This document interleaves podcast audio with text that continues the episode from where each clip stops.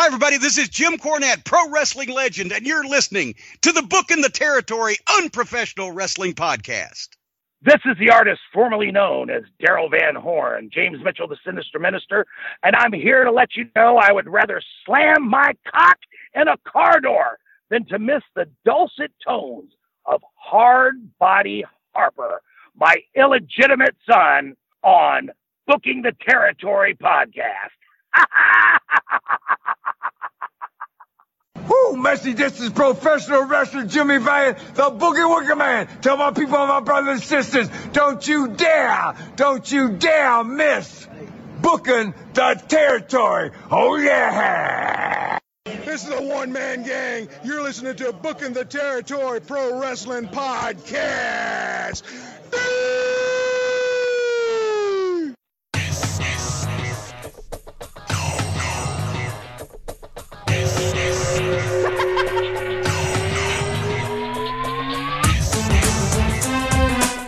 Welcome back, everyone, to this week's episode of Booking the Territory, the Unprofessional Wrestling Podcast, where today we're talking N W A Saturday Night on T B S from March the tenth, nineteen ninety. Doc is sitting over there in Wild Kingdom in case you hear dogs barking. I'm sitting here. Harper's not here. It's not a long story. The man couldn't make it, uh, got stuck at the shoot job kind of late, and there was no way he said he could do it tomorrow or the day after. And once you start getting a day or two past it, let's just say it's not going to happen. Uh, so I'm sitting here with Doc. You know, all of y'all are Docaholics anyway, so I'm sure that'll make most of you happy out there. Doc, how you doing, man? Whose ass do I have to eat to get a day off? I don't even know how to respond to that. I know. Hey, man, I'm doing good. I'm willing to pick up the slack. I, you know, that's all those people out there that hate me don't understand that if there is no me right now, there is no show.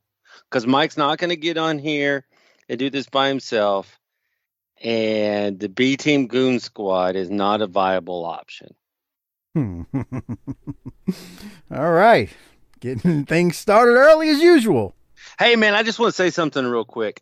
Um, so I know you're going to get your panties up in a wad. This isn't political. And I just want to say, I don't care. I think that you can, I think billionaires can go play in space and be taxed more, both at the same time, to contribute to the greater good. So this isn't political. You're, are you good so far? Let me see where it goes. Okay, but I, I think space exploration and science is important. And I also think, like, responsible billionaires helping out with, like, big causes. Like, if one of these assholes could, like, help fund curing cancer, that'd be pretty awesome, right? I would think so, yes. Okay. I love you how can, you, you said can, one of these see, one of these can, assholes. Right. You, well, you can chew gum and walk at the same time. But what I want to know is what part of this recent Jeff Bezos going to space did the B T T face group have with this? Do we have a space and aeronautics division? Because that motherfucker went to space in a dick, dude. That shit looks like the blueprint prototype came out of Steven Jaworski's sketch pad.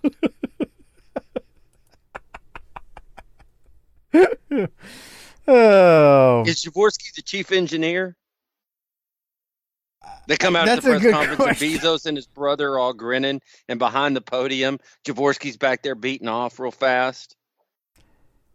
Dude, you went told, to space in a dick. I told you You asked me about it earlier today, and I told you I was looking at this app on my phone that that has, like, news clips, and I hadn't been on social all day or you, you know, have fallen any... down in a hole. Yeah, I, I've just I've done this before, but man, it's like now it's just I, I love my life not going on social media, but um, and I've just been busy. Work, family, you know, all the stuff we, we deal with.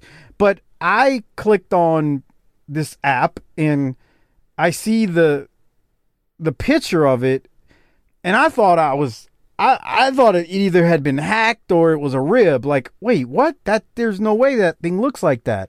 So then I clicked on it and I immediately thought that thing looks like a dildo. Like, it looks like they took a you know, a, a dildo, and that was the prototype, and then they made the real thing and, you know, made it one hundred feet tall. Look, I ain't mad at space exploration and scientific discovery, and I guess if I was that rich and I was going to go to space, I might go there on a dick too. I don't know. What if that was the ultimate rib? Like, what if that's what they intended? That's, man, I, you say you were in wrestling too long and it ruined you. I've been around wrestlers too long. I was like, this ain't on the up. On some level, this shit ain't on the up and up. And I ain't mean like he faked it and didn't go to space. I mean, where's the rib? I thought the same thing when I saw it. I, again, I thought there's no way that's it. And I clicked on it and read a little bit. And I just kept looking at it and I was like, that thing looks like a dildo. A and that's all I kept robbing dick. You know, Sasha boy. was watching it with you and she's like, all of a sudden I'm in the mood, Menace. Let's go to bed. Oh God. Hey, I, so um, on another note, uh, I don't know if I, I, we talked about this too. This is the go home show, brother. What do you mean the go home show? For Wildcat. Oh, I was like, whoa. We already did the go-home show for WrestleWar a couple weeks back. It is the go-home show for Wildcat on July thirty-first in Metairie, Louisiana at Grace King High School. The auditorium, the gym, whatever it's called, as Harper always never wants to tell us. So, yeah, uh, six p.m. doors okay. open. So let me say this. I am like Smoky Mountain. If I tell you there's going to be a surprise, you can put that in the bank. I, can, I am not at liberty to divulge this surprise at this moment, but I think there's a surprise that's going to make y'all want to get there. Who have you been talking to? Because I have no idea what you're talking I got, about. I, dude, I'm an industry insider. Okay. okay. Chris now, here, Launcha is going to love that one. Now, here's the thing. I, I, I've been working real hard to try to free up my schedule to get down there. But I think it's time, because I don't want anybody to come expecting to see me, to let y'all know that I'm not going to be able to make it. Um, but I'm going to tell you the reason why. And if you ch- still choose to shit on me afterwards, then that, that says more about you than me. Right. So, my little pink-necked son plays on a soccer team where he's the only pink neck, and this is important to the story. And so he plays on an all Hispanic team, and he plays in a pretty much all Hispanic league, and they don't release schedules. Like, I don't know what time he's going to play this weekend. It's Wednesday. I don't know what it's going to be sometime on Sunday, but he's played as early as nine a.m. and as late as seven thirty p.m. And I don't know when I'm going to find it. Could be Saturday when I find this shit out. But I have never in six years of him playing soccer missed a game. And so I, I wanted to try to find out if what time our game was a week in advance. It's not possible. And I'm not going to miss his game, even if I would like to come watch some wrestling. Uh, fellowship with the B T T Army, uh, let y'all buy me drinks, and uh, generally just see what kind of trouble we could get into down in New Orleans, because it's one of my favorite cities. Uh, but I have I have fatherly responsibilities. I earn Father of the Year every day, not just on Father's Day. And that's a shoot. Do you feel All like right. that's a shoot, Mike? Uh, it sounds like you're putting yourself over as usual, but, you know, what's new? I mean, that's what you do. Hey, if you don't put yourself over, who's gonna? You got to grab that brass ring, pal. Okay.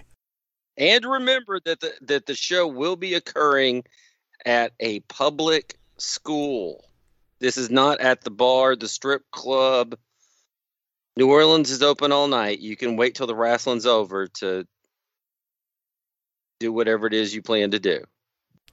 He did post where the after party was supposed Uh-oh, to be. Uh-oh, do we know, do we have any word on that? Is it she-she's?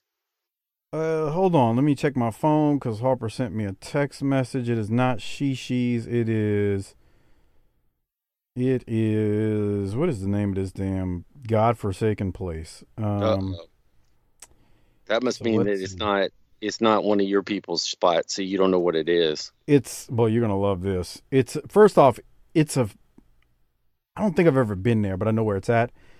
It is called C as in the letter C. Beavers. Good God. Why don't we just name it cunts? C Beavers. You must be Jesus eighteen years older or older to enter. That is the official after party. It is a, if this is the place I'm thinking it is, like I said, I've never been there. It's in Metairie. It is it is a hole in the wall.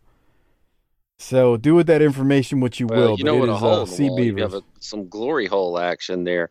Um, are you going to be okay partying in Metairie? I'll be fine. Um, okay. Yeah, I'll be fine.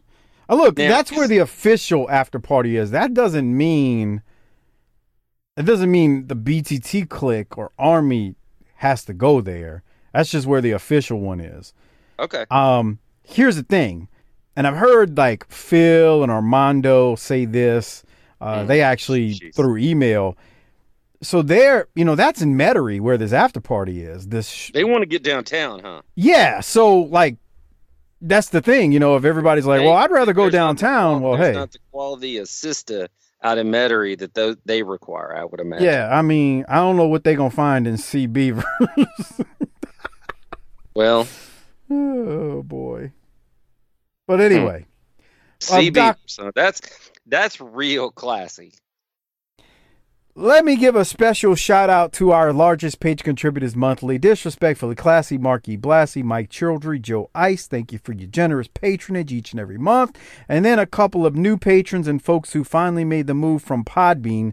Yes, there are some of you who are still on Podbean, uh, our old patron service. Uh, thanks for making the move if you did, but let me mention these new names, which consist of new and patrons who moved over. Kyle Olson, David Massey, and Derek Ridings. Thank you for signing up or moving over to Patreon. Enjoy all that extra Patreon content. Within the last few weeks, we've had the Clash of Champions, the latest one. We've had WrestleWar ninety. And actually, I think my personal favorite, to be frank, is the Briscoes match that we talked about and covered. I thought that was a lot of fun because it was a little bit different than what we've been doing with the clashes and pay-per-views and the Dark Side of the Rings and the biography shows. We have done a ton of Patreon content in the last two months, if I'm going to be honest. It's uh, yeah, it's adding up. So anyway, thanks for signing up. You can get that all there on Patreon. If you haven't signed up, it's tinyurl.com slash Patreon BTT. That's tinyurl.com slash Patreon BTT. Doc, what do you have before we get into the latest episode of Saturday Night? I don't think I have anything, man. I I, I think we are locked and loaded and ready f- to cover WrestleWar ninety, just like it says on the screen here. WrestleWar ninety. Yeah. Um, so we're covering, like I said, March tenth, nineteen ninety, N W A Saturday Night. Like Doc just said, there's a graphic for WrestleWar ninety from Greensboro, North Carolina. They uh, show the finish of Luger and Flair and what happened to Sting and the Horsemen and how Luger ended up losing by countout. So we get that recap again. Uh, the show then opens from Altoona, Pennsylvania. I think that's how you say it. And the, I don't know, Doc, uh, am I saying this right? The the Jaffa Mosque, which seats thirty-two hundred people. Uh, praise be to Allah. Okay. Uh, I uh, this think is actually, I did some looking. This okay. is actually a well-known building in the in the region and is run by the Shriners. Yes, I was going to mention the same thing. I looked that up as well, and it they call it the Jaffa Shrine as well. Yes, yes. So if you're Islamophobic out there, don't worry. There's multiple use here. You are an asshole. God. Oh, God. I'm sure my I, email hey, box hey, will light up. Let me tell one. you something. I'd much rather watch it wrestling in this mosque than the same arena every basketball arena every week on Monday or Wednesday or Thursday or Tuesday nights. Oh, where it's cookie cutter. I I know exactly what you mean. Because no matter what arena they're at. I don't it, give a shit if it's the Satanist club. You get some of these buildings with character and some something visually appealing. It, it's, it gives it some some flavor, as your people yeah. might say.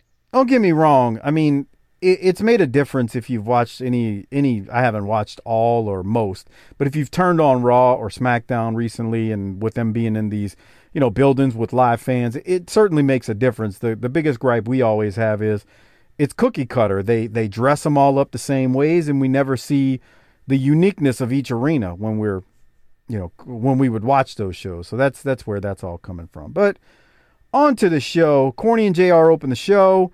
Uh, tell us we're going to see the Midnight Express versus Z-Man and Pillman today. And then J R throws to a replay of the Freebirds versus the Rock and Roll Express from la- last week when the Rock and Roll won, but then they got beat down afterwards. Uh, Doc, let me throw to you. Do you have anything? Uh, I know you hate replays, so the answer is probably no, but what do you have, if anything? Uh, I hate replays. Of course. Now, in the open, did you hear... or maybe coming up still. Man, he got him good on the mat there. Um, we're going to have Gary Michael Capetta on ring announcing duties here. So I didn't make the note um, of them saying that in the opening. Yeah. Let's throw but it down to seen... Gary Michael Capetta, I guess. I, I got his... Is he the one that wrote the book? I have that book somewhere. We've seen Rhubarb and the other guy many a times on Look Saturday at that night. Shirt that Morton's got. Uh, what did you have from this promo? I don't have any major notes from it. I thought it was meat and potatoes, but meat and potatoes I... decent. Um, just look at look at Gibson's jacket. It's got part bandana, those little sparkly things. The lapel is different than the jacket. The jacket is looks like Robert E. Lee. The he's got a band. Okay, so it's actually his it's, jacket it's hard that to he has. Explain. From... That's the jacket from Smokey. Oh, definitely. one hundred percent. But they are dressed interestingly. And um, I don't know. I just maybe never paid attention to Smokey. He's got sequins. That's sequins coming down the side sleeve. Gibson. And uh, that's a bandana stitched into the jacket. It's very... It's something. And if you've got... Speaking uh, if of you're things a... that are old... I just saw something that will blow my mind. It blew my mind. It will probably blow yours even. And I think it's going to make a lot of people sad out in the in the audience. What's that? Well, today's the anniversary of Appetite for Destruction by Guns N' Roses coming out. The day we're recording this, July twenty-first. So that's what, thirty-three years? thirty-four years. thirty-four.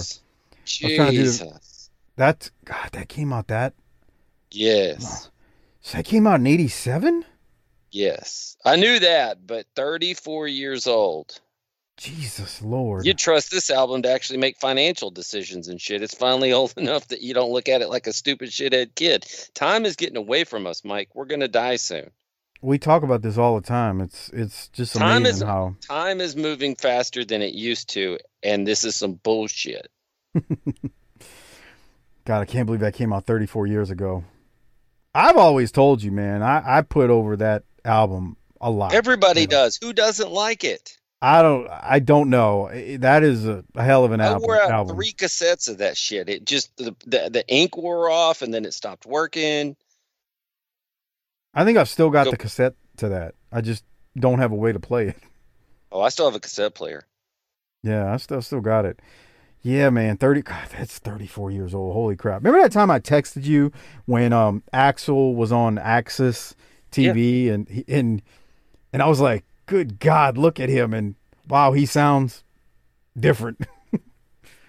That was a few years ago, but anyway. Uh, well, that's okay. What happens when you have fat squeezing out your vocal cords. We go to the first match on this show. The Rock and Roll Express did cut that promo, like I said. It was pretty much meat hey, and potatoes. Hey, hey, hey. In six months, Axl Rose will be sixty years old, so lay off the man. Wow, senior citizen. I got to stop where I'm going to go do the, put down the headphones and go do the Von Erich thing. Stop it. Uh, meat and potatoes though, on that promo. They're talking about how they, get, they can walk down Bad Street and they won't fear anything. They were talking about the Freebirds in their promo. We then go to the first match. It is the Rock and Roll Express versus Joe Kazana and Rick Fargo.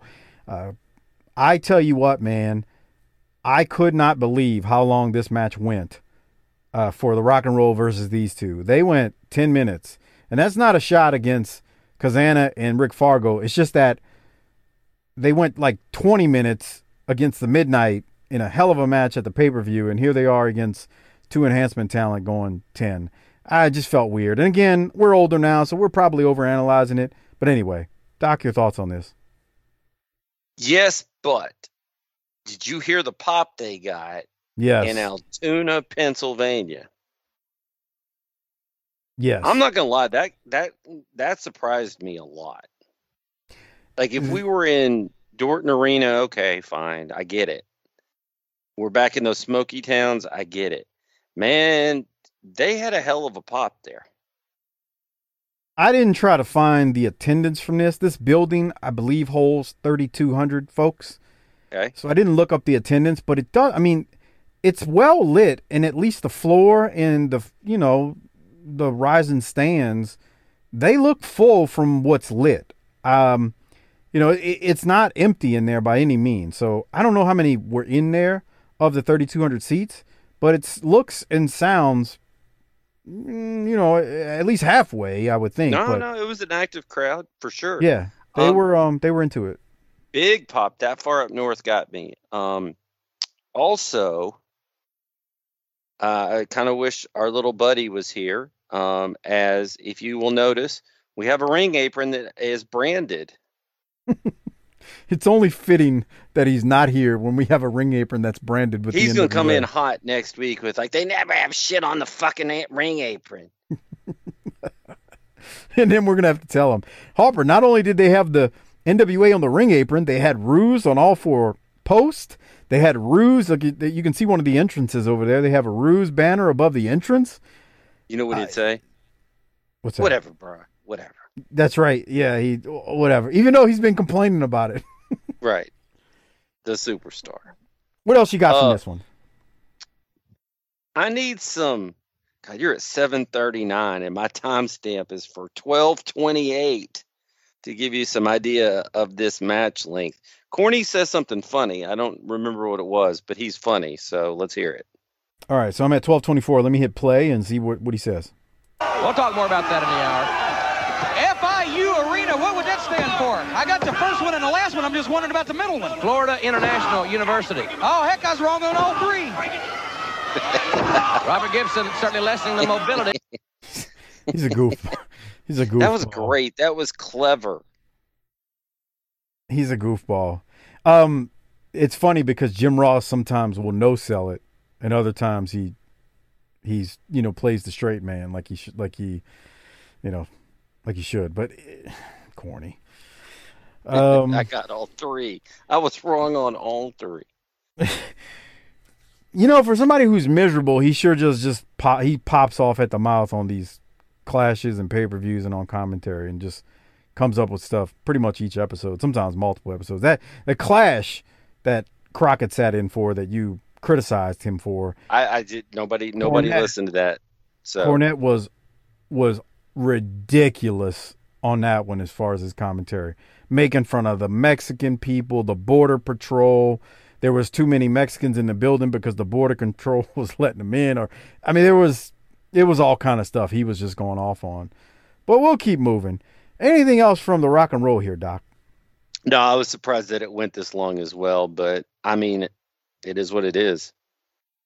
It was lengthy, man. I, I was really shocked. But double drop kick to Kazana, and of course, rock and roll pick up the win. Uh, after the after that, we go to a bunch of commercials. I will be honest, I've got to the point where, and I probably shouldn't have done this, I've been pretty much skimming through them because we've seen, I feel, most of them. Uh, even though, again, like I said, we stumbled upon that chiropractor deal a few weeks back. Uh, what did, did you have anything from the commercials? Did you make any note of any of them in particular? I've been skimming through them since the very first week, pal. Have you really? Well, there's so many, there's so many replays. I mean, you got like they show Lord of the Flies here twice back to back.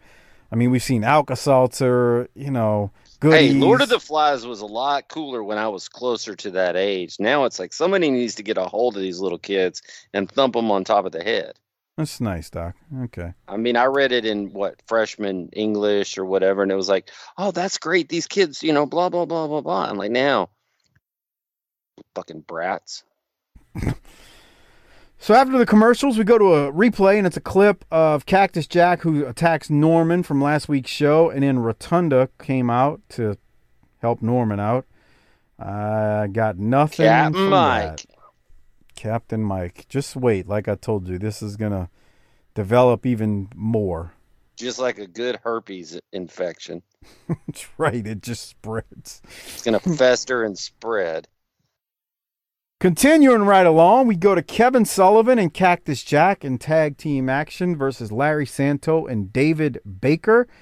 Uh, Sullivan and Cactus are going to win, but I think, unless my memory is not right, and we've heard this before and I've brought it up and I just don't remember, I think this may have been the first time that Cornette called uh, these guys Sullivan's Slaughterhouse, but I don't know. I'm now I'm doubting myself. Maybe we heard it earlier, or maybe we've talked about it before, and that's what it is. But I think this is the first time he actually formally says it. What did you have from this?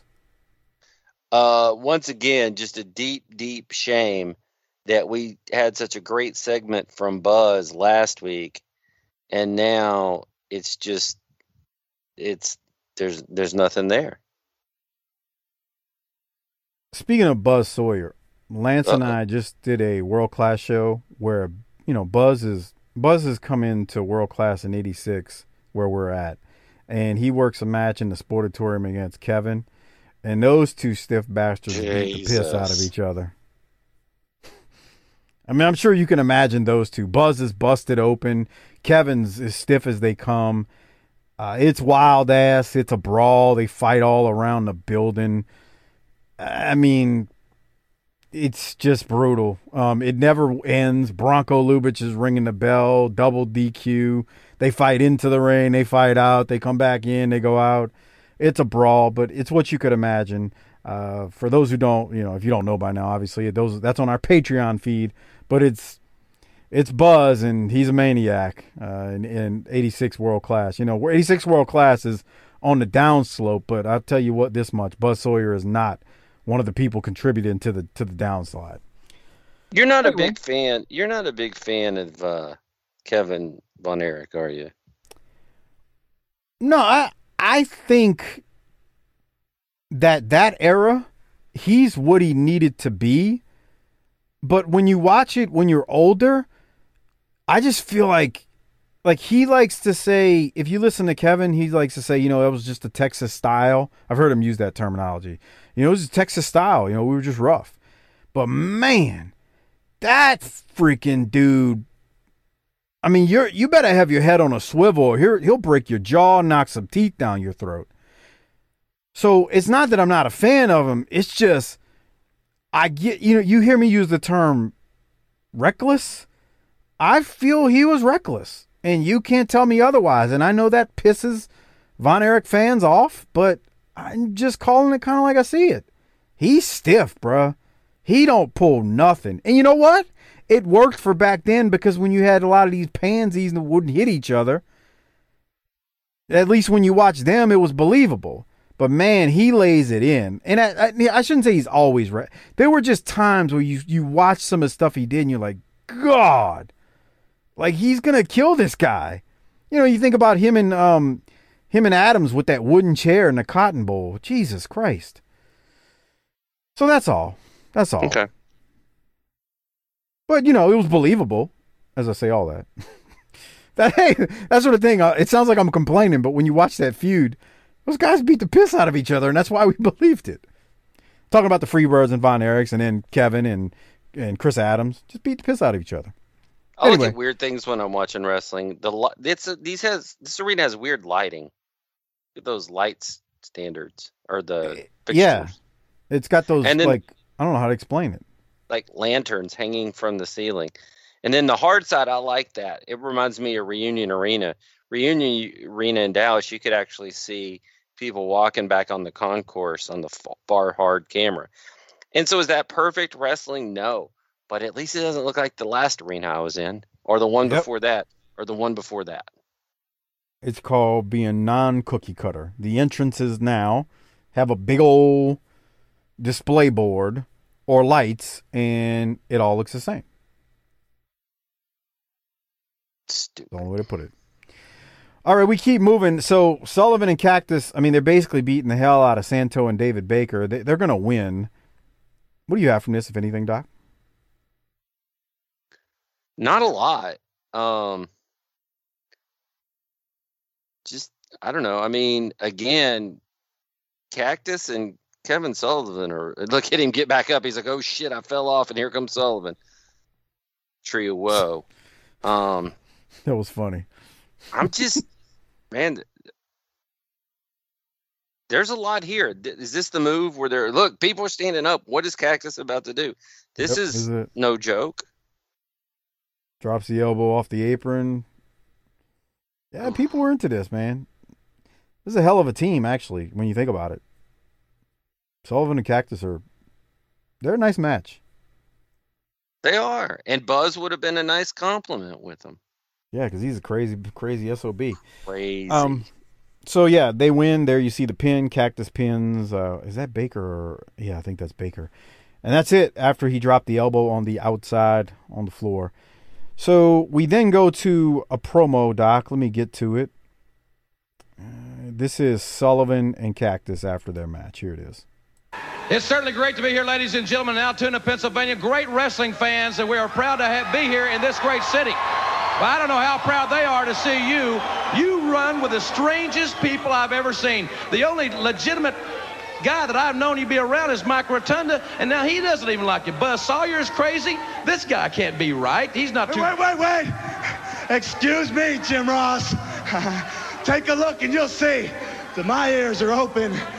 And I hear everything you're saying, and I disagree with just a couple things. First off, nobody questions Kevin Sullivan's character. He has done everything there is to do in this sport.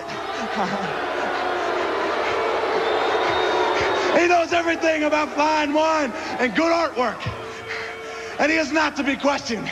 Second off, you can question me, but don't you think that because I wear a different pair of moccasins to school, that the leather's any cheaper? So what if I want to roll around in hot sand? So what if I don't want to sleep on a on a padded bed?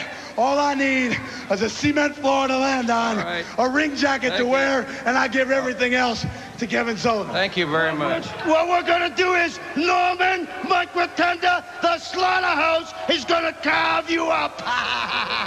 Fans, will be back with the Freebirds right after this timeout on T B S. So, I mean, at this point in my life, I still thought Sullivan was insane. And when he says he's going to carve somebody up, I'm not doubting it. And I actually could go for seeing him carve up Norman. But that's just me. Doc, your thoughts? My note was, well, on the upside, Cactus does get better as his career goes on, because I thought that was pretty dumb. Oh, the promo? Yeah, like yeah. I see him. Yeah, he's still young in his career. He's young, and he hasn't probably cut a lot of promos. He still has that. Um, there's a there's a there's a dash of dude love still in there. That Especially little hop that, in his... that promo, yeah. Especially yeah. that promo. I love the little nervous laugh he does, though, between words. That's great. But he's still trying to be cool instead of being Cactus. I didn't even think about the dude love thing until you said it, but that's exactly what you heard there a little bit. Not not all of it, like you said. Just a, like, and you wouldn't have known it if you hadn't seen dude love fifteen years later. But once you yeah. see it, you, going back, you could see it being in there. Yep, that's so true. Any other thought? Like, what did you think of Sullivan, though, with the carving up Norman? It was short. Cactus ate up all the time. Let's do it. Let's do it. Uh, any thoughts? Well, you said you're skimming the commercials again. Like I said, uh, I am too. We got Starburst. We got T B S movies. We got Heinz Ketchup. I swear we've seen them all before, so let's keep going. We go to the next match after commercials, and we got the Freebirds, Hayes and Garvin, Uh, versus Paul, Drake, and William Bell. We've seen plenty of them uh, over the last few months in enhancement talent matches. How much ass do you think Paul Drake got back home? Because he's a built dude, and he had that late eighties mustache look, and now he's on T V flopping around with the wrestlers. He could go back into the bar and be like, hey, did you see me on T V?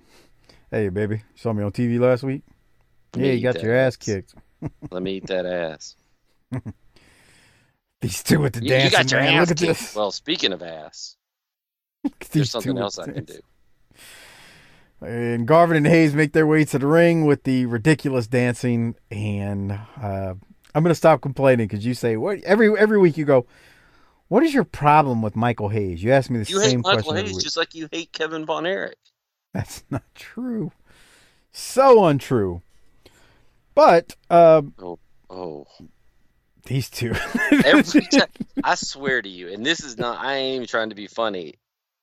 Every time Garvin starts dancing, I think my, com- bouncing up and down, I think my computer feed's bl- glitching.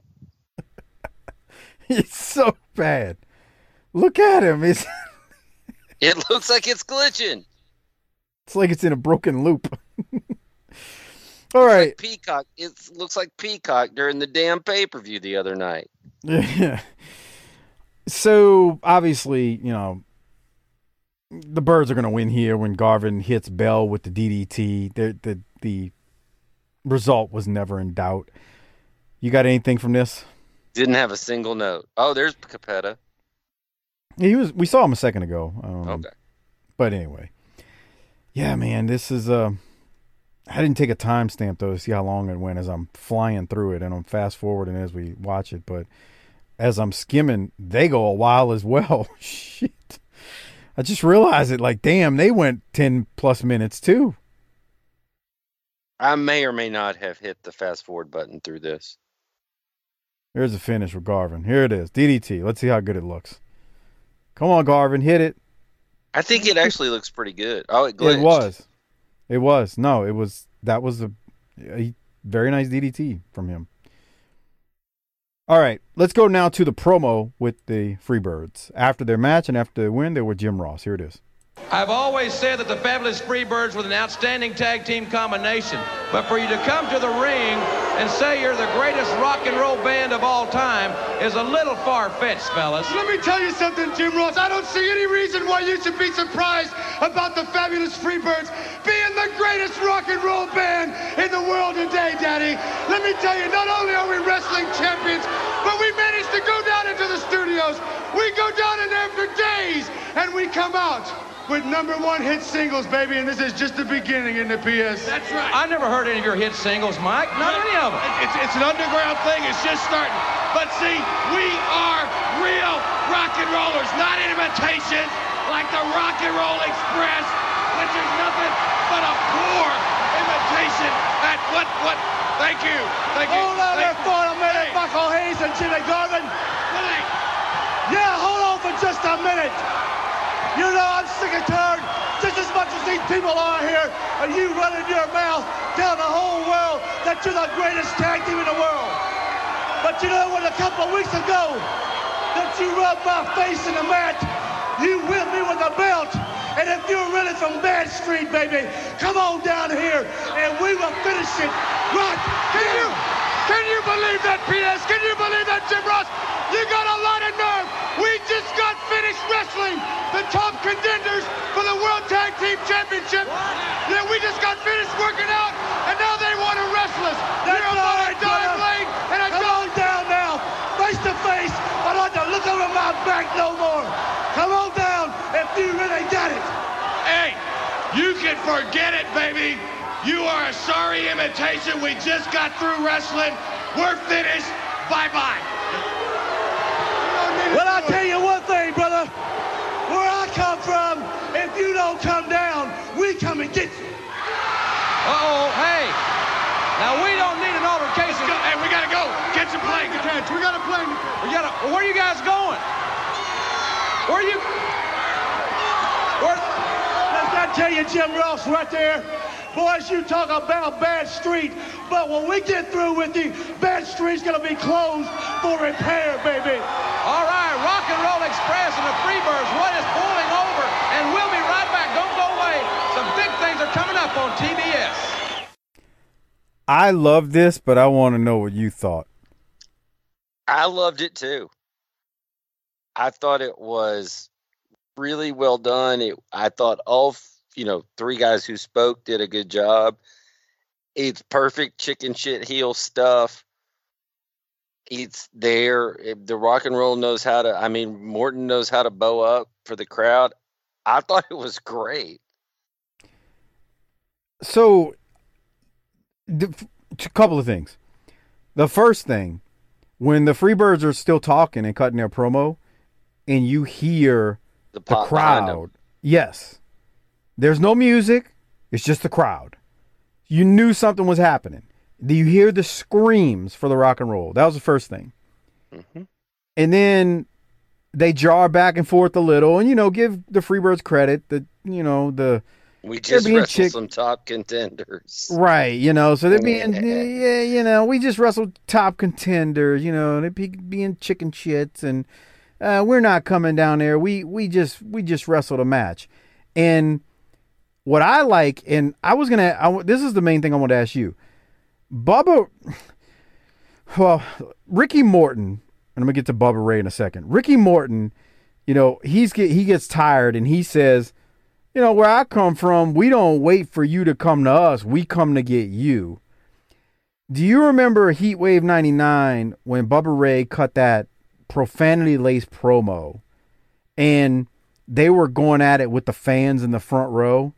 And he tells that one guy on the front row, you know, he calls, he's calling him every name in the book. If you don't come to uh, where I come from, if you don't come to us, we come to you. And then he goes down there and spits in the guy's face and or the or the woman's face. I forget. But I swear Ricky Morton. Now, now that happened later on with Bubba in ninety-nine. I swear that's what I thought of when I heard Ricky Morton say that. And I was thinking, damn, did Bubba Ray steal that from Ricky Morton? Because it wasn't verbatim the same thing. But I just found it interesting how Morton said that same thing or Bubba said that same thing many years later in so many words. Obviously with more curse words.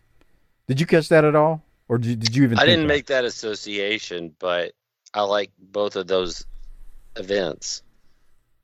I mean, I at one point I thought my uh, Garvin called Hayes B S instead of P S, but I may have been listening wrong. Um, they go have. into the studio for days, man, and they have hits.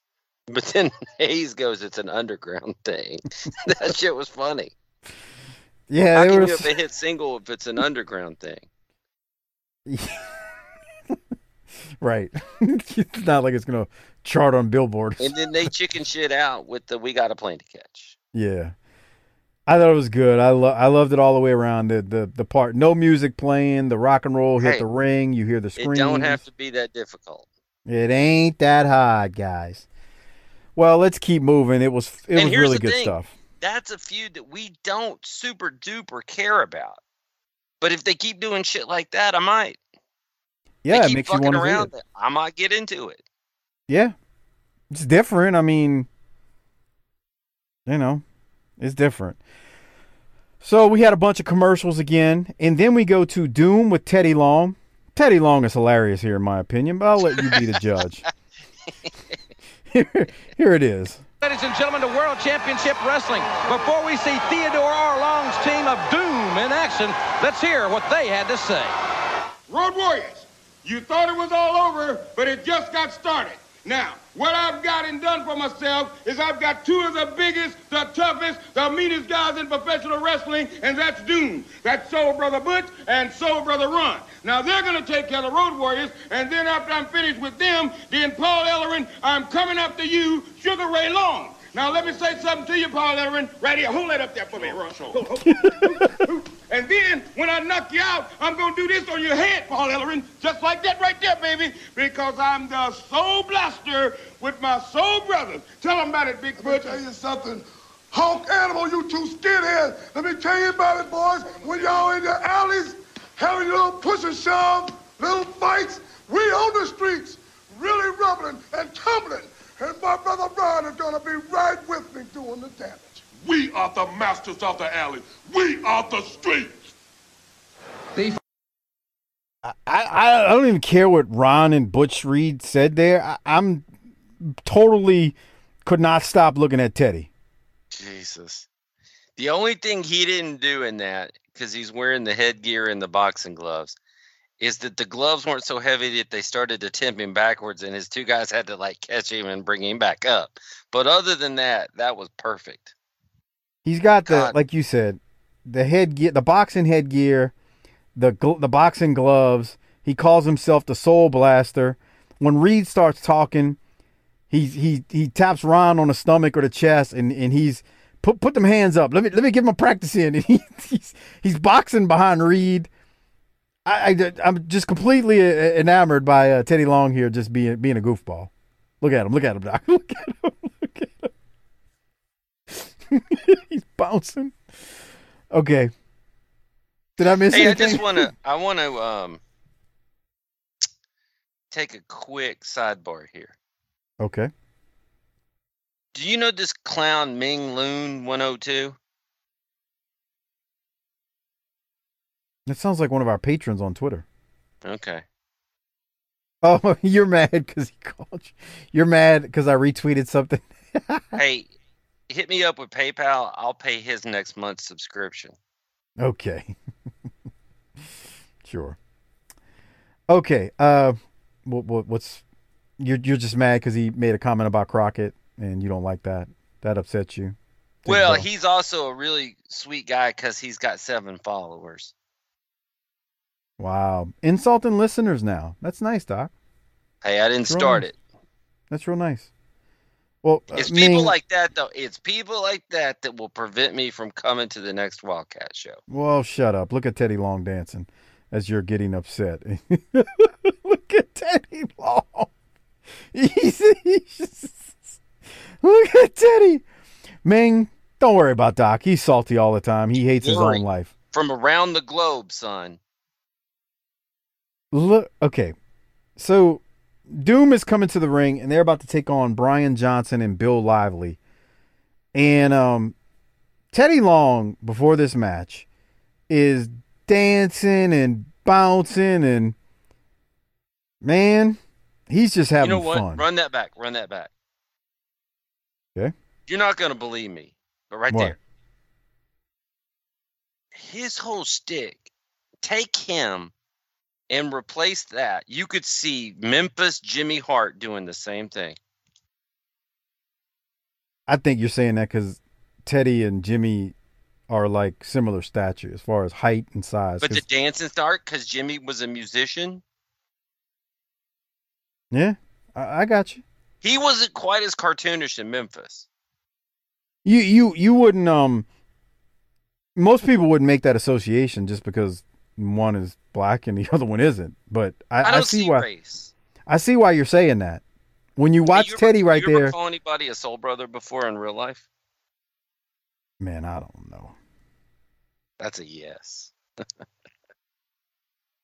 On to the match. We got this Brian Johnson guy and Bill Lively.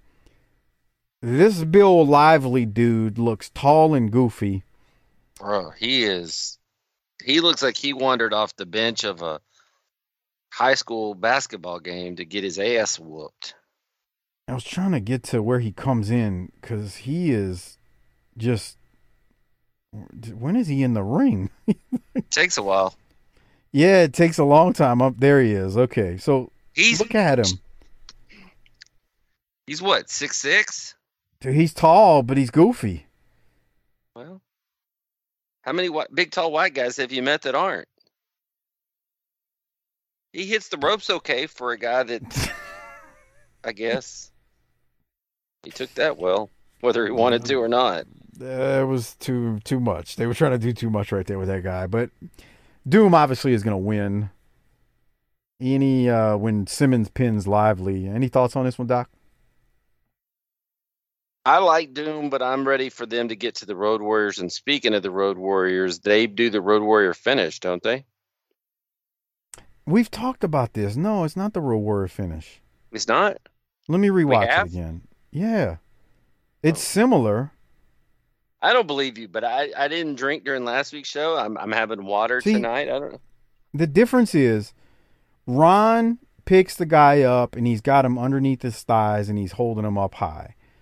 Butch, he goes to the second rope and comes off with a shoulder tackle or a clothesline. The Road Warriors actually put the guy on their shoulders, and then... Oh, so you're saying that Doom is doing three-fifths of the move. I'm not even going to address what you just said because it's stupidity. The move is... Not, it's it, it looks similar, but it's definitely different. We've talked about this before, though. Oh, I'll bring it up next I think, week too. I think you do that. Yeah, you you you do that because so that everybody will throw down their pen at at work when they're listening to this and go, "Fucking Doc, that's it. I'm fucking gonna contact Mike and tell him they need to get Doc off the fucking show, bro." Oh, I get that all the time. Fucking Doc, dude. That guy's a fucking dick. He doesn't know shit about wrestling. I mean, I know everything about professional wrestling. All right. Simmer down, Buttercup. Let's go now to the Road Warriors, who they've got something to say about the skyscrapers being gone. You know, back in the streets of Chicago, when we were little warriors, we used to get our butts kicked. But we always came back, and we always beat up the bullies until we became the bullies of the bullies. Now the tag team of the nineties is already gone. Skyscrapers, your history, you're done. The team that ruled the eighties is here to rule the nineties and wrestling as long as we see fit. Tell them, Hawk. Set up the Varsity Club? For what? So we can knock them down? Set up the Samoans? For what? So we can knock them down. Set up the skyscrapers? For what? You got it. We knocked them down. Doom, stand up in line, boys. Just get in line. It's a short one. See, there's someone there, and then they're gone. They don't last long around here. Funny, why would that be? Maybe because of the Legion of Doom, the Road Warriors, and Paul Ellering? I think so. I really liked Hawk there. What did you think? I did too. I mean, first of all, he's telling the truth and it making himself seem like a bad, them seem like badasses in the process. The only thing that I wish that he would have added is he should have added fucking Barbarian and Warlord to that, since they're at a different promotion. Yeah, he, I guess that's true. Um, but that just goes to show you, he, he listed a number of teams and he didn't even have to name them. Right. They got a resume and they've earned it. It's just crazy when you think about how you, he's right. They've they've just dealt with all these teams, mowed them down, and like it's that's what you know when you think about why they're a legendary tag team. That's it. I mean, they were booked strong against all of them. And the thing was, all that time, it's not like they were N W A tag team world tag team champions. You know. They weren't they weren't champs when they did those things, most of them at least.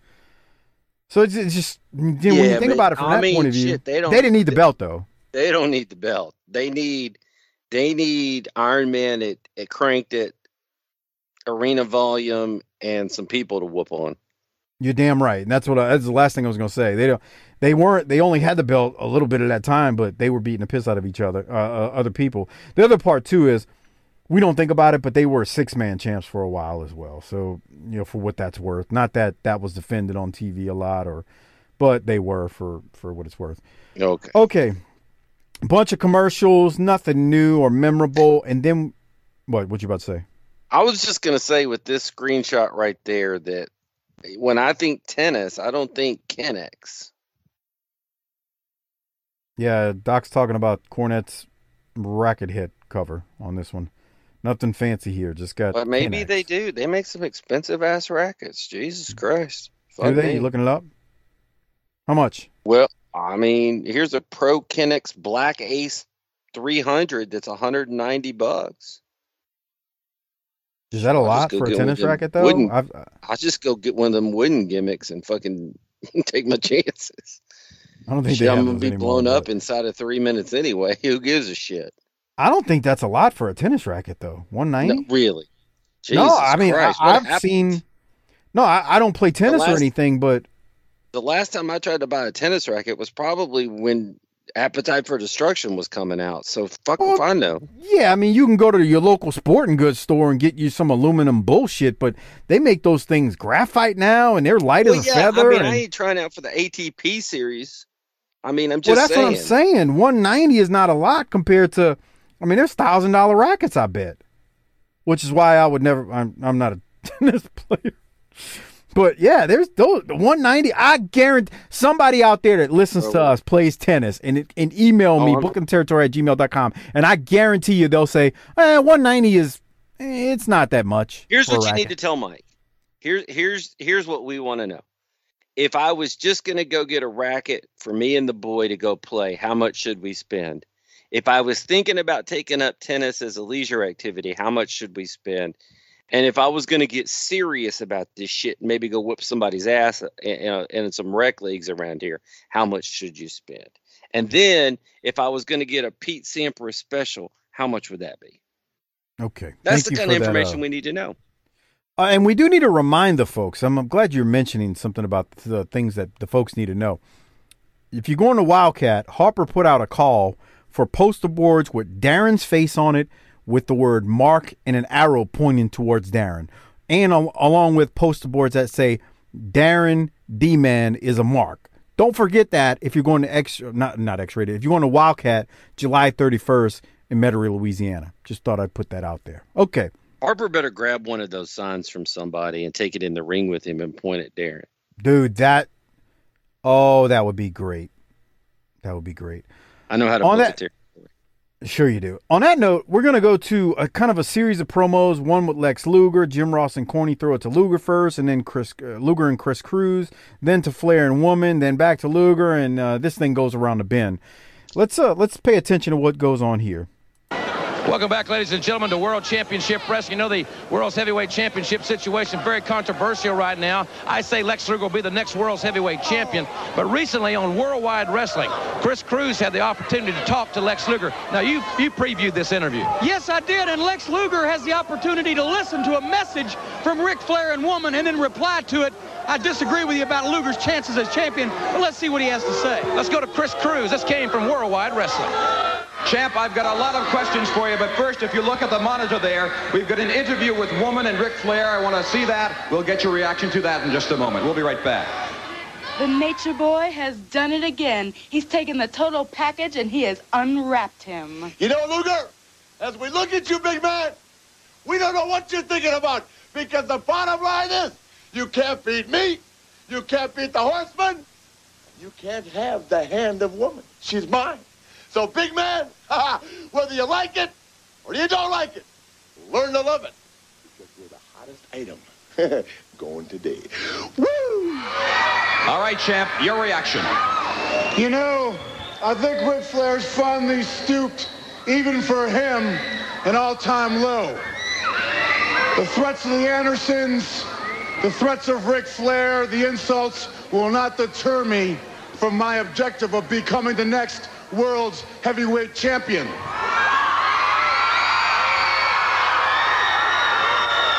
But you see, now he's resorted to having Women issue threats and insults. Well, Woman, this is directed towards you.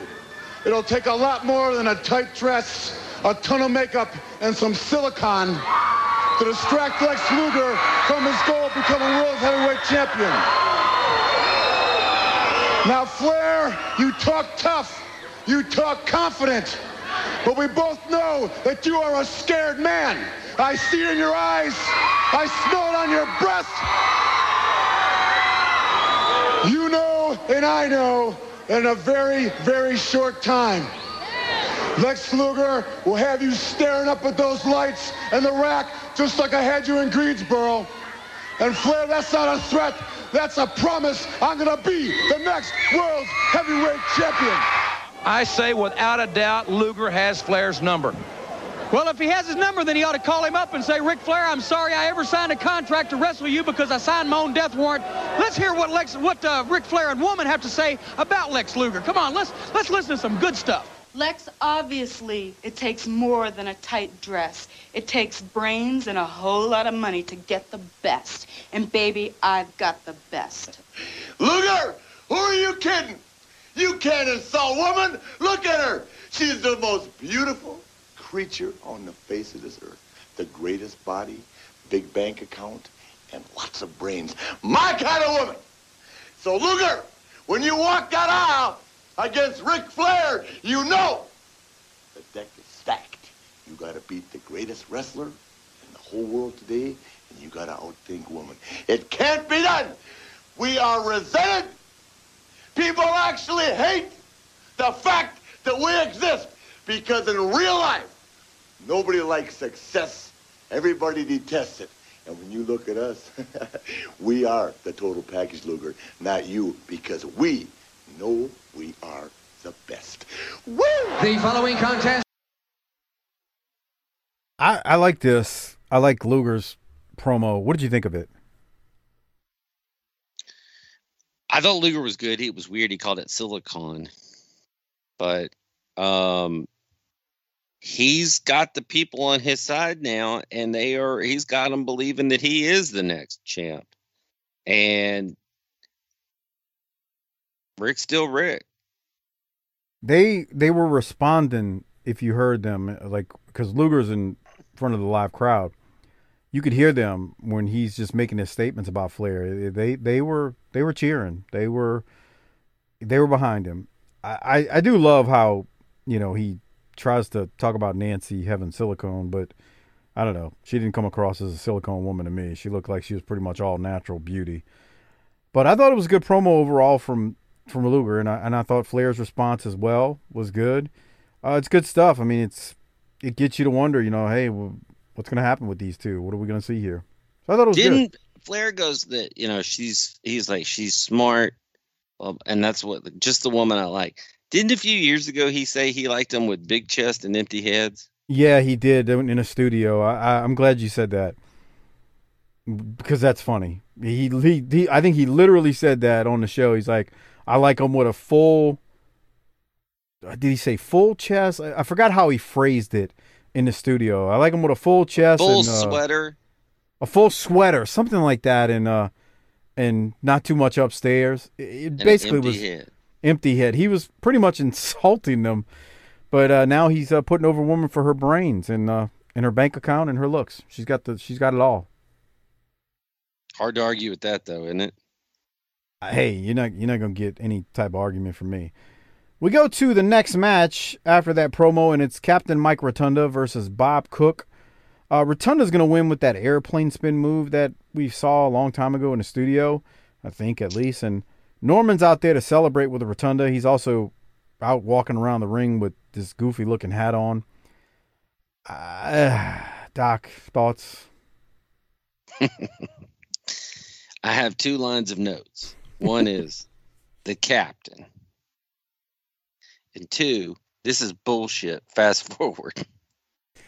Somebody months ago tweeted to the show that the name Captain Mike was his idea, was Rotunda's own idea. I could see it, and I bet you he didn't envision it being a boat captain. So just mentioning that, uh, Rotunda so far, his best gimmick from the time we've been reviewing him was no doubt about it, the Varsity Club. Oh yeah. What, what a group, what a feud when Steiner broke off. Good stuff, man. The Varsity Club. But at least he doesn't lose chronically like his son does. Okay. We'll keep moving. Uh, if Doc has nothing else, uh, like I said, Rotunda wins and that's Mm-mm. that. Uh, so then I'm going to fast forward because I don't have anything through these series of commercials, which are, oh, look, John Wayne, Doc. John oh, Wayne Movie Fest. A movie fest. March fourteenth. A whole grab, day of John Wayne. Let me grab the lube and scoot down my pants. Can't wait. So let's go to the next match. We got the Royal Family versus Zan Panzer and G Q Stratus. Boy... I needed Harper here for this this week. G Q Stratus looks like Jack Victory and Greg the Hammer Valentine had a baby. I'm going to freeze it in a second, and we're going to talk about this guy. Let me let me wait till he looks back at the camera.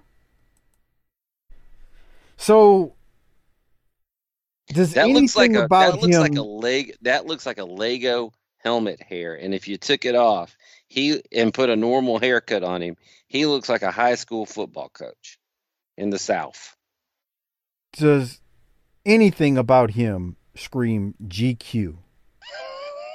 Not one single thing. Boogie. Boogie. Boogie, nothing about you says computer or technology. Uh, so, yeah, we got, again, the Royal Family, uh, which is uh, Jack Victory and Rip Morgan with uh, Lord Littlebrook.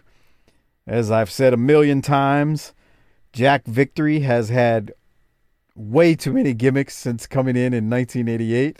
He just continues. What do you have from this match, Doc, with uh, the man who goes by G Q and nothing screams G Q about him? This may be a... This may foretell how the next couple of years are going to go, but I'm not watching this shit, so I fast-forwarded it. Come on.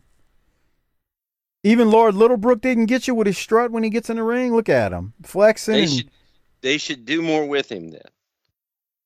Like, instead of having Norman chase Missy, they ought to have him chase Missy. Dude, they got some seamstress to make those robes for them, for the royal family. They would have been better off to take a big pile of money and set it on fire.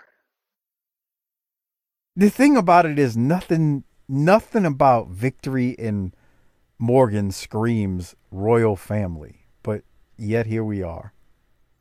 They had them with the paint, the black paint, and they were like New Zealand militia. Here's the thing, New Zealand's far enough away. Back then, none of us knew what the shit that was. Yeah, you know, we were critical of the New Zealand militia too, but but it wasn't as bad as Royal Family. Like, at least that kind of fit a little bit better than this. I mean, this is... Because when they take the gear off, when they take the robes off, I mean, they got black tights on with black boots. There's nothing royal about them. Uh, but they make quick work of these guys, and that's that. Uh, we then go to a promo, Doc. We got the Steiner brothers. I don't have any notes from this. Did you? Like, I, I mean, it was meat and potatoes, but I don't want to skip it if you've got notes. I thought Rick was better than Scott here. That was my note. Okay. Yeah, and it was very quick. Um, nothing, I don't know. It was fine. It, it's not bad. It's just... meat and potatoes. Uh, after the Steiners promo, there's another commercial for the John Wayne Movie Fest on T B S. Doc can't wait about that. Craig uh, got his lube. I bet Daddy. I bet your dad. Well, did y'all, y'all did y'all have cable by this point? We're getting close. Okay, I was gonna say. I bet if y'all had cable, Daddy Doc was locked and loaded for that day, March fourteenth. Oh, he still is, man. You could find that shit on channel like the movie classics or the Western Channel today, and he'll sit there and do it. In twenty twenty-one. Here's what I know. We don't have cable yet because I remember the day we got cable installed, I was at work flipping Whoppers. Oh, okay. And so I'm still not sixteen here. Gotcha. So definitely don't have it yet. I hear you. Makes sense. Okay. Uh, we then go to a like twenty second Sting promo. And it's very short, and there's nothing much to it. Doc, did you have anything from it? Well, I didn't even see it. Yeah, it, I mean, it was like twenty seconds long. He doesn't say much of anything. I'm going to tell you, like I said last time, he's got the sunglasses on inside, and even though he's injured, he really looks like a prick. And it's not very endearing for a babyface, and that's just kind of how I feel. We go to the next match. It is the Wild Samoans versus Robbie Idol and Keith Hart. The Samoans are going to win this thing really quickly. Doc, uh, any thoughts from you on the Samoans versus uh, Idol and Hart? We got too many tag teams in this division. I don't know about that. Because you got two sets of belts, so you kind of got to have a, num- a number of tag teams to, to fill that void. That's I, the downside. I thought they were of, gone by now. Who, the Samoans? Mm-hmm. No, that's what I was. That's what I was saying. Um. We were talking about this a couple weeks back. I was like, no, they're not gone yet. Still here. Uh, but they beat down these guys pretty quickly, and it's over with. Where's Humperdinck? Uh, that's true. He's not out there with him, is he? Kind of missed his uh, little face when he shoots the goo, right? Uh, what? That got some traction on Facebook and when, when you said that. You shouldn't, you shouldn't say things to me if you're going to make comments like that. You're the one who brought it up. Is that the face he made? You're the one that brought it up. I'm the one that created the content. Right, right, right, right. Okay. So uh, after the Samoans, we get another set of commercials. Um, Doc, I'm going to assume you hit the fast forward on those two. You should assume that I hit it on every single one. The only reason I, I caught the damn chiropractor by accident. My butt, my button stopped and slipped. Oh. And I was like, what the fuck is this? So that after that set of commercials, um, this is good, Doc. Bubba Rose. We go to a tag team match with uh, Tommy Rich and Eddie Gilbert versus Ned Brady and a gentleman by the name of Bubba Rose. And boy, how many guys like Bubba Rose did you run into in your time? Oh, plenty, plenty. I mean, it's, you know, the Indies is full of guys like that. But I just found, like, we've seen some really interesting, funny-looking guys. We've seen G Q Stratus this week. We've seen Bubba Rose, uh, Bill Lively, goofy-looking, just tall guy, really plain-looking. So there's just kind of a list of characters we've seen on this week's episode at this point. And, boy, Bubba Rose is definitely goofy with that tuxedo jacket, shiny, with the tails on it, sunglasses. If you look at this screenshot right here, Nasty Ned Brady's looking at him like, look, I know I'm no world beater, but I can't believe I have to fucking tag with this fucking turd. Bubba, you know, does, does he have kind of a, does Bubba have kind of, and I'm just spitballing here, does he have kind of a Mike Davis look? I, maybe. Rock and Roll R P M dude? Kinda, but just a little. I mean, okay, you're not gonna mistake him for. I mean, look at him. He's looking goofy. But he's he's ready. The back of his jacket says "The Rose." Yeah, but this is his WrestleMania, sir. he Nasty is, Ned. He's been waiting all day for Sunday night, pal. Nasty, Nasty Ned looks like like like he's a competent wrestler next to the look that Rose has. Well, speaking of competent wrestlers, what about him? Here this comes is, a couple. This is uh, Eddie Gilbert, fantastic professional wrestler, great wrestling mind, with um, one of the greatest N W A World Champions of all time, Mister Tommy Rich. All right. Yeah, they're going to defeat Bubba Rose. Nothing about you says Bubba. And no- well, actually, a lot about you says Bubba. Nothing says Rose.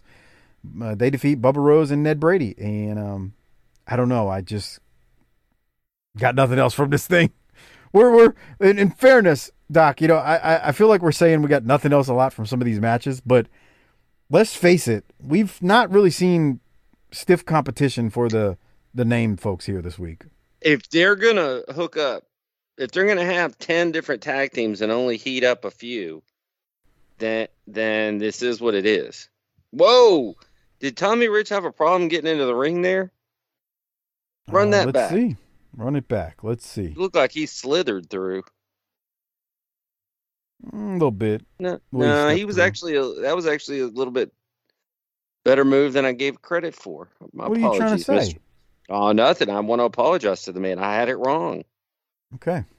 What's his? What's his? Jer- is that snakeskin jerseys, tie dye? Uh, I mean jerseys, uh, tights. That Wildfire has? I can't tell if that's supposed to be a snakeskin pattern or a tie dye or camouflage. Tie. Yeah, it's one of those three. Okay, fair enough.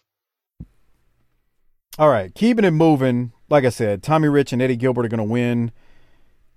I got nothing else from it. Doc, what about you? We're entering that hit the tagline portion of the show. I mean, like, I'm just, look, Tommy Rich and Eddie Gilbert, two names. Uh, my exact note. Brady and no, Rose. My, my exact note said, look, no disrespect to the Rich Gilbert side, but there's already too many tag teams, and this one's not going to do it for me. Because they're well, not going to break into the top five or six. Well, in the other part, again, two things. One, this this show has a lot of tag matches. A lot. A lot of tag matches. Um, and then you've got mostly just no names facing the these names. You know, Panzer and G Q Stratus and some new the Royal ones at family.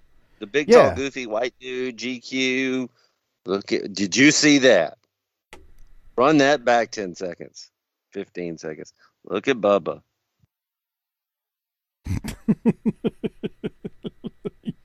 He hit a little shimmy, man. I don't know what to call it. He shimmied. Does he think he's fucking Stephen Curry or fucking Stan Lane? Oh, leave the dancing to the professionals like Stan. All right. Uh, so, again, nothing else. Rich and Gilbert win. No surprise here. Uh, with the hot shot. Bubba Rose took the hot shot. Actually, it looks like it killed him, which was fine. A uh, bunch more commercials uh, from um, from the good T B S folks. And I'm trying to get to it. We're going to go to a uh, promo from the Z-Man and Pillman, followed by the Midnight. And uh, here that is. Give me a second. It's getting queued up. Look at the Beverly Hillbillies. Weekdays. Never, never. That's not true. I've seen episodes, but I was real little. Not a big let's go fan. to Let's go to Z-Man and Pillman, uh, followed by the Midnight Express. Welcome back, ladies and gentlemen, to World Championship Wrestling. The United States Tag Team Championship match is next. And now let's hear from the competitors. You know, Z-Man, I'm, I'm sure you've heard what a tennis buff Jim Cornette is. Yeah, sure. Well, I'll tell you what. Jim, you've managed to be one of the greatest managers this sport's ever seen. You've managed World Tag Team Champions. You've managed U S Tag Team Champions. But you haven't managed to find a, a good doubles partner. In fact, I've heard he's had more doubles partners than Rock Hudson and Liberace put together. You know, Jim Cornette, whether you're a tennis player or whether you stay in your mother's house and you sleep with a nightlight on, it's not going to help you in this match coming up. Because we know we battled all through February to win these title belts. And believe me, they're around our waist. You want them? You and your men are going to come and have to fight us in a few minutes here to try and take them away. But we've prepared for you, because we always know you stick your nose in your men's business, right, Brian? And where it doesn't belong. And it certainly doesn't belong no. with this lean, mean flying machine coming at you. We've worked too long. We've worked, worked too hard. We're not going to let you take it away from us. Well, the time has finally come. I thought for a long time that Tom Zink and Brian Pillman would be content to have everybody all across the world of professional wrestling talking about what kind of cowards, what kind of yellow bellies they were, not to get in the ring with the Midnight Express. I didn't think that they would ever have the guts or be cornered into giving us a U S Tag Team Championship match. But finally, the match is going to take place. It's going to be right here in a few minutes on World Championship Wrestling. And Tom Zink, Z-Man, Flying Brian Pillman, you're going to find out what it's like to be in there with a team that really knows every dirty trick in the book. They've won more championships than you've had wrestling matches. And besides that, we're going to mess up that pretty hair. We're going to maybe scratch off a little skin off of that tan, and we're going to see if there's more underneath that exterior than just a couple of pretty boys. Right, Stan? You know, Jimmy, Z-Man and Pillman are just a couple of pretty boys, like you said. And if it's one thing I hate, it's a pretty boy. The U S Tag Team Championship back to its rightful owners. He's such a prick. He uh, looks like just uttering words makes him upset, and he doesn't like it. I froze it for the Patreon members that are watching all the video version. Stan Lane with the glasses on and the and the jacket robe uh, that him and Bobby have been wearing. I mean, I don't even know how to describe how he looks with those sunglasses, those plastic, flimsy sunglasses that he's got on, with his hair not really fluffed but brushed very nicely.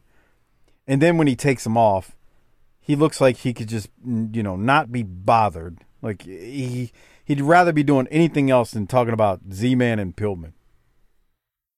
All right, so here's the age-old discussion. Are we okay with the gay jokes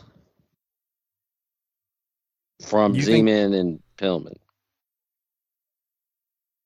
I mean, they, they've been doing that for years now. Not, not them two specifically, but... We've been hearing, like, what did they say that was so much worse than some of the things we've heard since we started doing these eighty shows since eighty-five? Are you are okay. you saying because they're baby faces? No, I'm just saying in nineteen ninety that all made sense. It makes well, no. zero sense in twenty twenty-one, but we weren't living in twenty twenty-one oh, in nineteen ninety. Oh, okay, I see what you're saying. Yeah, I mean, like, God, J R calls. He doesn't say it, but he makes fun of corny all the time related to, you know, not liking women and And I didn't know he liked women. I think it was last week. He I'm surprised that. Corny on commentary at one point didn't just turn to J R and go, J R, smell my finger. Does that smell like a man to you? I mean, it wouldn't have been no worse than some of the stuff they say and, and have gotten away with during this time. Man, it, it was the Wild West back then with commentary and things they would say. Like, and, and it's funny nowadays because in today's wrestling, you, at least A E W, from what I understand, they get away with saying curse words all the time on air. And so they can get away with that, but they can't get away with the, you know, homophobic statements that were made in wrestling back in the day. But back in the day, you couldn't get away with saying shit, ass, you know, you couldn't say those words for the most part on air. I mean, occasionally they would slip through. I'm not saying you never heard it, but man, they would bleep it out, silence it, whatever. So it's just, it's, it's crazy how the, you know, you can't get away with some things that you could get away with back in the day, but then there's other things that, oh, we don't care. Yeah, just say the S word, you know, say ass. We don't, we don't care. It doesn't matter. The S word. What are you, five? What are you, twelve? Yeah. I'm on a I'm on a pitch count with curse words. Yeah, that's what it is. Um, I don't know. It's just interesting. But anyway, okay. So after the promo, we do see the introduction of uh, Pillman and Z-Man versus the Midnight Express. And before the match, though, there's a commercial, and in one of the commercials is an ad for House Party. I did catch that during the commercial. I'm sure you did. There it is. Hey, let me rewind so we can see it from the beginning. House Party. That was a great movie back in the day, Doc. Was it? Yeah, it was. Uh, I see you don't agree. I don't think I would have been invited to that house party. Uh, you probably would have. Oh, I mean, you're really? Not, okay. You're not that. You're not that much lighter than Kid. I mean, come on. That's true. Yeah, you'd have, you'd have been all right. You you'd have went anyway. House Party, great movie, in my opinion. Definitely good stuff. Go watch it on um D V R or V H S, whatever you got nowadays. I'm tired of this fucking asshole just sneezing on repeat. The the Alka-Seltzer commercial, yeah. Jesus Christ, let's be fucking annoying him about it. All right, let's go let's to the main event. Stick one of those tablets up my ass and go to sleep. It just hit me, Doc. We've seen nothing but tag team matches. That's why I said we got too many. You you meant, I, I was thinking you were saying we got too many tag teams. You meant just for this episode, just way too many. I yeah, mean both. Tag matches. There's nothing but tag matches. So anyway, um, let me let me just throw it to you. I, well, real quick, the crowd, I thought were they were hot for Z-Man and Pillman. Uh, I really did. I thought I thought this crowd in general was was hot for the stuff that they needed to be hot for tonight, even though they mostly saw enhancement talent matches. But here you got two good teams, former champions and current champions. Let me throw it to you to see what you got from this thing before I uh, before we, we go through it. I thought that this was a good. This actually is probably the best situation to put Tom Zink in because his partner is good and he's in with two guys that can make him work around him well and make him look the best he can. Yeah, he almost you're in fell there with... off the damn apron right there. Go back six with... or seven seconds. He almost fell off the fucking apron. You're in there with two really good heels. Here he that is. No, that will, watch that will help him out here. But watch Zink here. This dumb asshole damn near tripped and fell. Okay, let me. Well, oh, oh. No, it was not like you're explaining. He just slipped on the rope. Must have been an earthquake in here. God damn it. Yeah, I agree with you. You put Z-Man in here with with these guys, and it's gonna work. And it did work. It worked really well, to be honest with you. I've, you know, in my notes, I'm I got notes on that. Man, the problem, they... the problem here is every time you see Pillman and sh- shining in these situations, you just get pissed that he's not alone. Yeah, they they they dumped the bucket of cold water on him. But even then, he still makes it work, and it's a testament to who he is, even as a young professional wrestler. He's still over. Like, there's nothing that says you're not over. Even though he's in this tag team that's, uh, to me, not the greatest. Um, I'm sorry, Chris Zoncha. sorry. Z- Zauha. I'm sorry, Chris. Uh, I know you like Z-Man, but yeah, it's, um, he still, Pillman still gets over even with, even with Z-Man, man. So I've got a timestamp that I do want to go to. Do you have any? I do not. All right. So I'm going to go to this timestamp, and it's a, it's a big springboard double clothesline by Pillman. And just listen to the crowd when Pillman hits his move. Uh, let me hit play. Here it is. Tag Team Championship. Lion, Brian, and Z-Man defending against the Midnight Express. And beautiful Bobby. Oh, he raked the eyes. Straight rake of the eyes. The Z-Man, nice leapfrog. And a hip-hop takeover. And another on Sweet Stan. And another on beautiful Bobby. What a move. The Z-Man on fire here. Cracking their heads together, flying Brian over the top.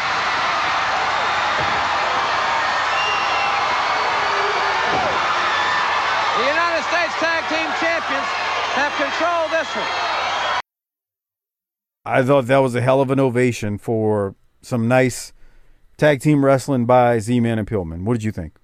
Agree, and then he does the jump in the air of excitement, which almost any other person doing would have looked stupid. But for him, it makes perfect sense and looks good. And I can't tell you why, because if you wrote that down on a piece of paper, you go do this, nine out of ten, fifteen out of sixteen, whatever, people would make it look dumb. But for him, it looks great. It, it, it was, it was I, I, honestly, man, it was outstanding, man, just what they did there. And again, the crowd being into it. So then I'm going to go to the finish here. So um, Pillman is going to make the hot tag to Z-Man. And then Z-Man comes in to, again, another loud ovation. Uh, Z-Man eventually has Stan in the sleeper. And then Pillman and Eaton are fighting, though, and the, the ref is with them. Corny comes in, and he hits Z-Man with the racket. And then Corny and the Midnight are D Q'd at that point. But the Midnight then beat down Z-Man and Pillman after. A bunch of enhancement talent run out to help, but they can't do anything. And then the crowd, I mean, they're really into this. They're loud and, and boisterous. Finally, the Rock and Roll Express hit the ring to make the save. Corny takes the U S titles and steals them. And Pillman's throat is all messed up as we go off air from, uh, I believe Corny hit him with the racket. So it's really good. And we've got it here on the video version. You know, here it comes. They're in a four-way. Here comes Corny with the racket. Batter up. Hits... Hits Z-Man. Z-Man's out now. But it was really exciting. And the crowd, they were really into this finish. Midnight, they get out of it with a D Q. So, you know, no skin off their back. I I, I kind of like the finish for free T V. You know, you, you, it's not a pay-per-view. You don't. It's not one of those things where back in the day, oh, we got to see a clean finish. I thought this was fine. And I thought the four guys, five, including Cornette, it was a good match. Not pay-per-view quality, but uh, it was it was good. Any other thoughts? It was good. Um, do you think that the stealing the belts thing is done overdone? Was overdone a little bit back then?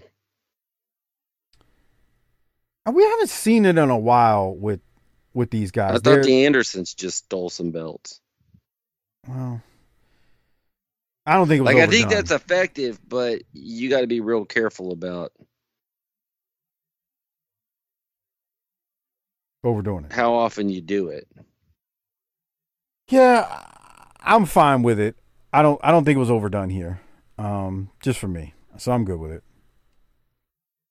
But here's the um, here's Pillman that you can watch. So when they hit the finisher on Pillman, even though it's a D Q already, Cornette puts his racket on Pillman's throat and Bobby drops the leg on Pillman's throat, which had the racket on it. So yeah, that's why I said Pillman's throat is all messed up. But uh, other than that, man, this is how they go off air. And I thought it was good, man. I I, I wasn't really too high on the whole episode in general because it was basically a bunch of tag team matches with enhancement talent. And we've seen some other really, really fantastic stuff the last few weeks. Not last week, but a couple weeks ago. Uh, and uh, we saw some really, really good stuff. Like the the two shows before the WrestleWar show, Go Home show, uh, was not the Go Home show, but the two shows before it was really good. And then WrestleWar was really good. You get that on Patreon, tinyurl dot com slash Patreon B T T. So we've seen some good stuff. I wasn't high on this overall episode, but we'll get to that shortly. So, Doc, any other thoughts before we go to the ratings and Rolex? No, sir. So on that note, uh, we are going to uh, rate this thing, hand out the Rolex. Before we do so, I want to remind you, if you haven't or if you don't uh, do it already, please use our Amazon Associates link. It is tinyurl dot com slash B T T Amazon. The show gets a little bit of support in return when you use that link. Again, it's tinyurl dot com slash B T T Amazon. Give that link to the wives, girlfriends, side pieces, whatever you have in your life, and tell them to use it every time they use Amazon. And then also, remember to get all of our Patreon shows, over three hundred are available now. Go to tinyurl dot com slash Patreon B T T. That's tinyurl dot com slash Patreon B T T. And uh, we'd appreciate it, so thank you very much. Okay, Doc, time to rate it, hand out a Rolex. Uh, which one do you want to do first? Uh, you tell me. Uh, why don't you uh, hand out the Rolex? The Rolex, okay. Man, I'm going with Teddy Long. His dance in the ring and that that promo popped me. Okay. Uh, that was good stuff. I am going to go, we've talked about this before, I'm going to go with a segment, not just a person. You're the, going with the Flair Luger thing. No, no, no. Rock and Roll and Freebirds. That that exchange with them. I, I, I like that. I really thought it was good. From the fact that no music played, you heard the fans scream when the Rock and Roll came out, and then you hear Ricky Morton, you know, we won't you don't want to come to us, we'll come to you. And Michael Hayes, yeah, we got a plane to catch, we're gonna get out of here. Um, but we're tough guys. So I'm gonna go with that. All right, I'm gonna rate this thing. I'm gonna go with a B minus. I probably should be harder on it, mm. but I'm gonna go with I'm gonna go with a B minus. So many, it was just nothing but tag teams and enhancement talent tag teams. And the reason it got a B minus, honestly, is because of the, the main event. So you don't like wrestling, is what you're telling us? Never said that. Continue. Oh. What's your rating? I'm gonna go with the B minus. I guarantee you, one hundred percent Harper would have gave this a C. Why? I just think he would have. You know, he gets salty, man. He's, he's Harper's. You talk about me getting salty. Harper's gotten saltier bro, bro, over the years. Bro, we sat here for an hour and fifty-two minutes and nothing fucking happened. That's what Harper would say. So we both gave it a B minus. You gave the Rolex to Teddy Long. I gave mine to the Rock and Roll Freebirds segment. So there's that. All right. Before we get out of here, remember uh, Wildcat is taking place July thirty-first. If you haven't already gotten your tickets, uh, well, general admission is still available. Go to Wildcat's Facebook page and come join the B T T Army at the uh, return of Wildcat Sports and Entertainment in Metairie on July thirty-first. Bell time seven p.m. The doors open at six. You can get general admission there or online, uh, so please do so. A couple of shout outs real quick. I want to shout out Our Vantage Point, the Retro Wrestling Podcast with Joe Murata and Michael Quinn, the northern version of B T T, slightly classier, a little bit more professional, but still fun nonetheless. They support us, so please support them and check them out. Also, shout out to the Bottom Line Cast with Mike Prue and J V. They also handle our E C W show on the Patreon feed, and they do a free show on the career of Stone Cold Steve Austin. Doc, I'm trying to remember. Do I have anything else that uh, needs to be mentioned this week, or, or are you ready to uh, hit the tagline and go home? I want all of you to behave down there in New Orleans, but be loudy, be loudy, be rowdy, be loud, be be rambunctious, uh, eat some ass, whatever it is that you classify as a good time. Just remember you're on vacation. Don't get arrested. Please don't get arrested. Please, please. Yeah. And if you do, call Mike. Good luck. I've got no connections in that area. It's not happening. Sorry to tell you that. We're in Metairie. Not How late do you plan to stay up that night? That's a good question. I remember X-rated from a few years ago. And the thing about that was, you know, I think we got there at like six thirty. Bell time was seven. And the way X-rated is, you drink during the whole thing because you're in a bar. So I think by midnight I had it out, but it's because we had all been, you know, liquored up since six thirty. So I don't know, man. That's a good question. I got to head back that day. Long drive. So I don't know, man. I, I have no idea. You ever stopped on the drive from New Orleans to Dallas and stopped on the side of the road to throw up? No. Yeah. And hopefully that does not start happening on that night or that day. So no, uh, I don't know. I don't know, man. That's a good question. I mean, I could see, like, you know, I, I want the guys to have fun that have never been there, especially go out, get tore up, wait till the sun comes up the next day. I can't do that personally that night, but hey, man, I want I want everybody to do that if they if they if they see fit to it. And remember, the after party is at Sea Beavers. Come on. Do you think the same thing I think when you hear that name? Then I better see some beavers when I'm there. I can't, man. I can't. Please. When I when he sent me that, I was like, okay, it's a rib. And then I saw it on the Wildcat page, and I was like, oh, okay, it's not a rib. They're really going to Sea Beavers. Sea Beavers. Mm. All right. On that note, uh, Doc, if you've got nothing else, hit the tagline and send us out of here to uh, another fun episode from March tenth, nineteen ninety, and and send us off for our, you know, Wildcat excursion in New Orleans on July thirty-first. Book it, bitch.